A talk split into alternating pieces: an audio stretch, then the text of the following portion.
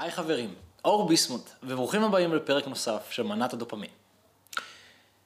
אז הפעם אני רוצה לדבר איתכם על, אה, כמובן, כרגיל, שלושה טיפים, רק שאנחנו נדבר על הגלגל העיסוי הזה בחדר כושר, וזה מאוד עוזר להתאוששות, אבל היתרונות של גלגל העיסוי הזה, הוא לא בדיוק כמו שאתם חושבים.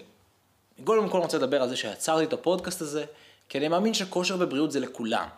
אז אני משתמש בכוח של הרשת החברתית, כמו יוטיוב, אם אתם עכשיו ביוטיוב, וכמו ספוטיפיי וכולי וכולי, לעזור להפיץ עצות ומחקרים בנושא כושר ובריאות, שיגרמו גם לדופמין שלכם קצת לעלות וגם שתהיו בריאים יותר וחדים יותר. עכשיו, בגלל שאני יודע שאתם עסוקים, אני לא אקח הרבה מהזמן היקר שלכם.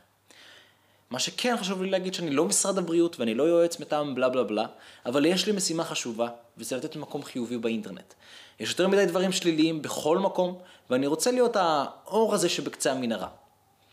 אז אני מקווה שתמצאו בערוץ היוטיוב, או בפודקאסט הזה, מעט שיפור, גם אם זה ממש קצת ממה שהייתם אתמול. עכשיו, כדי לא לפספס אף פרק, אשמח אם תירשמו לערוץ, לחצו subscribe, שזה בעצם אותו הדבר, לחצו על פעמון ההתראות ותפיצו לחבר או חברה את הבשורה.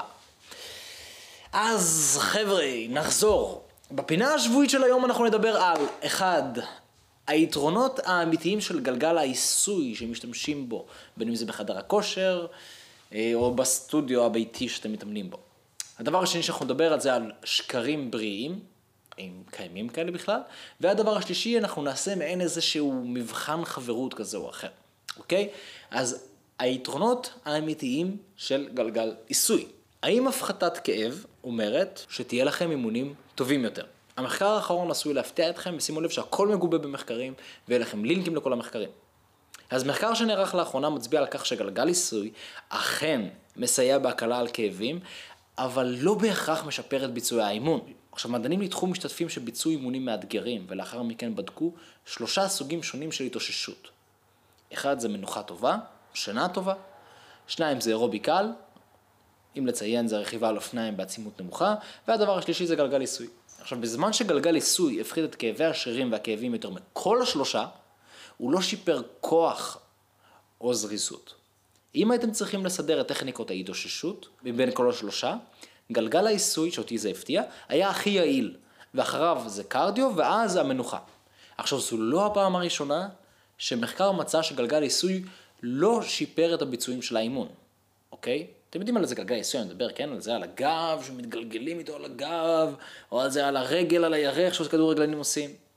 אבל מה שאני רוצה להגיד זה שניתן לומר בדיוק את אותו הדבר גם לגבי שיטות התאוששות אחרות, כמו מתיחות, אוקיי? שגם הן לא משפיעות הרבה על הביצועים. עוזרות להפחית כאב, אבל לא על הביצועים. עכשיו, זה לא אומר שאין ערך לגלגל עיסוי, או לסוגים אחרים של תשושות, פשוט מחקרים מראים שהתמקדות בהחלמה יכולה לסייע במניעת פציעות, ובאופן כללי, פחות כאב גורם לגוף שלנו להרגיש טוב יותר. מה שעשוי למלא תפקיד חשוב בזה שאנחנו נשאר עקביים עם האימונים שלנו. עכשיו, לא פחות חשוב, אולי הגיע הזמן לשקול מחדש את האימונים שלכם אם אתם תמיד מרגישים כואבים. אוקיי? הגוף שלכם בסופו של יום צריך להסתגל. אם אתם רודפים אחרי כאב, ייתכן שאתם מוסיפים גם עייפות מיותרת שעלולה לגרום להתאוששות לקויה, ובסופו של דבר עלולה להגביל את התוצאות שלכם. בסדר חבר'ה? אז אם אתם ממש כואבים בכל אימון, תחליפו סוג אימון. אתם לא צריכים לכאוב בכל אימון. ולהפחית כאב לא אומר שתשפרו את הביצועים שלכם, אבל אומר שאולי כדאי להפחית כאב, כדי שפשוט יכאב לכם פחות. זהו. ונעבור לדבר השני, והוא שקרים בריאים. אחד השיעורים הטובים ביותר של אחד המנטורים שלי, הוא היה להיות סקרן. מנטור, אח, חבר, זה הבן אדם, להיות סקרן. עכשיו באמת, זה תמיד שירת אותי. נאמנה נקרא לזה, אוקיי? הסקרנות והרעב שלנו כבני אדם יכולים לשרת אותנו בצורה מצוינת ולהביא לנו הזדמנויות מעולות. אז פעם הבאה שהסקרנות שלכם מובילה אתכם לדרך לא ידועה, אל תפחדו ללכת לאן שיש אתגרים ולעשות מה שאחרים לא. הסקרנות שלי הביאה אותי לחקור איך אנחנו מוציאים יותר ויותר על בריאות, דיאטות, כדורי קסם, ובכל זאת אנחנו הופכים פחות בריאים, אוקיי?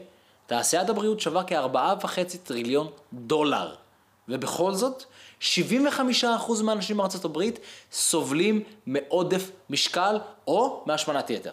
טעיתם פעם למה? עכשיו, מתחת לכל זה, אני אצרף לכם לינק, או שפשוט תכתבו את זה.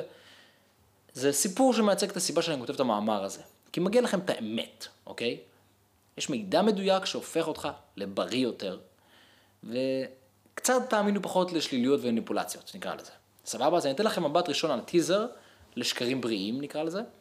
יש סרט יהודי בשם Healthy Lies Teaser, שמסתכל לעומק על הסודות המלוכלכים של תעשיית הבריאות. עכשיו אני רוצה לזרוק משהו ממני אליכם.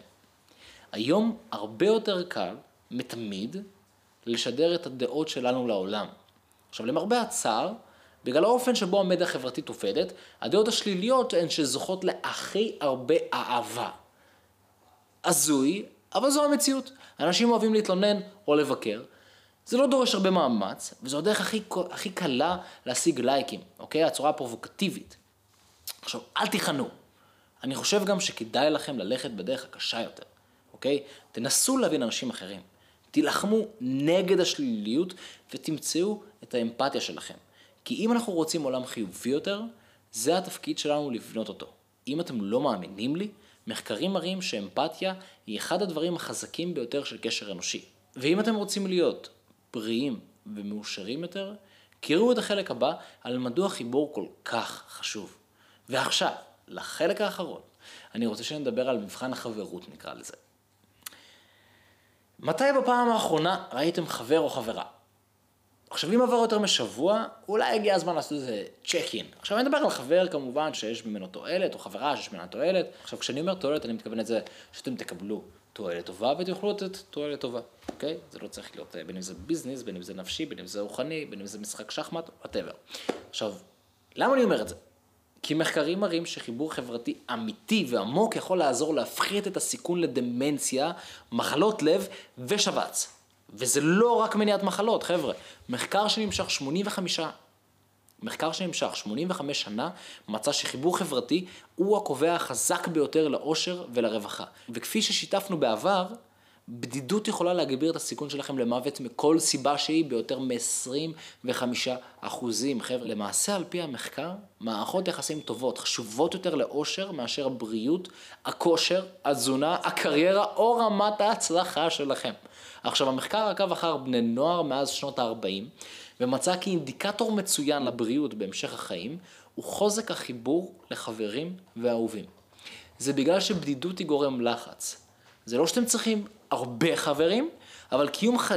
אבל קיום יחסים חזקים, שבהם אתם חולקים חוויות ומרגישים קרובים, הוא אחד הדברים הבריאים שאתם יכולים לעשות. החוקרים מציעים ליצור קשר עם מישהו לפחות פעם בשבוע, בין אם זה חבר, בין משפחה או בת משפחה, וואטאבר. קחו את זה לבדיקת חברות, מה שנקרא בת שבעה ימים, אוקיי? תעשו את זה ככה לעצמכם, לאורך זמן. אתם לא צריכים כל יום, כי זה מעיק, אבל את הפעם בשבוע, את הפעם בשבועיים הזה. אז זהו להיום חברים. שוב תודה שהייתם חלק ממעט הדופמין. אני הייתי ביסמוט, ואני רוצה להגיד לכם שכל זה לא היה אפשרי בלעדיכם. אני ממש משתדל, אני לא יודע אם אני מצליח, להיות האור שבקצה המנהרה של האינטרנט, איפה שקל למצוא רק דברים שליליים, אנחנו בוחרים להיות חיוביים, ומי יודע, אולי המידע הזה יגרום לכם לראות טוב יותר וגם להרגיש טוב יותר. אז אם נהניתם מהפרק הזה, אשמח שתשאירו ביקורת חיובית, תירשמו לערוץ ותלחצו על פעמון ההתראות. הכוח האמיתי הוא ביחד, אל תשכחו את זה, אה? אז תודה לכם ונתראה בפרק הבא.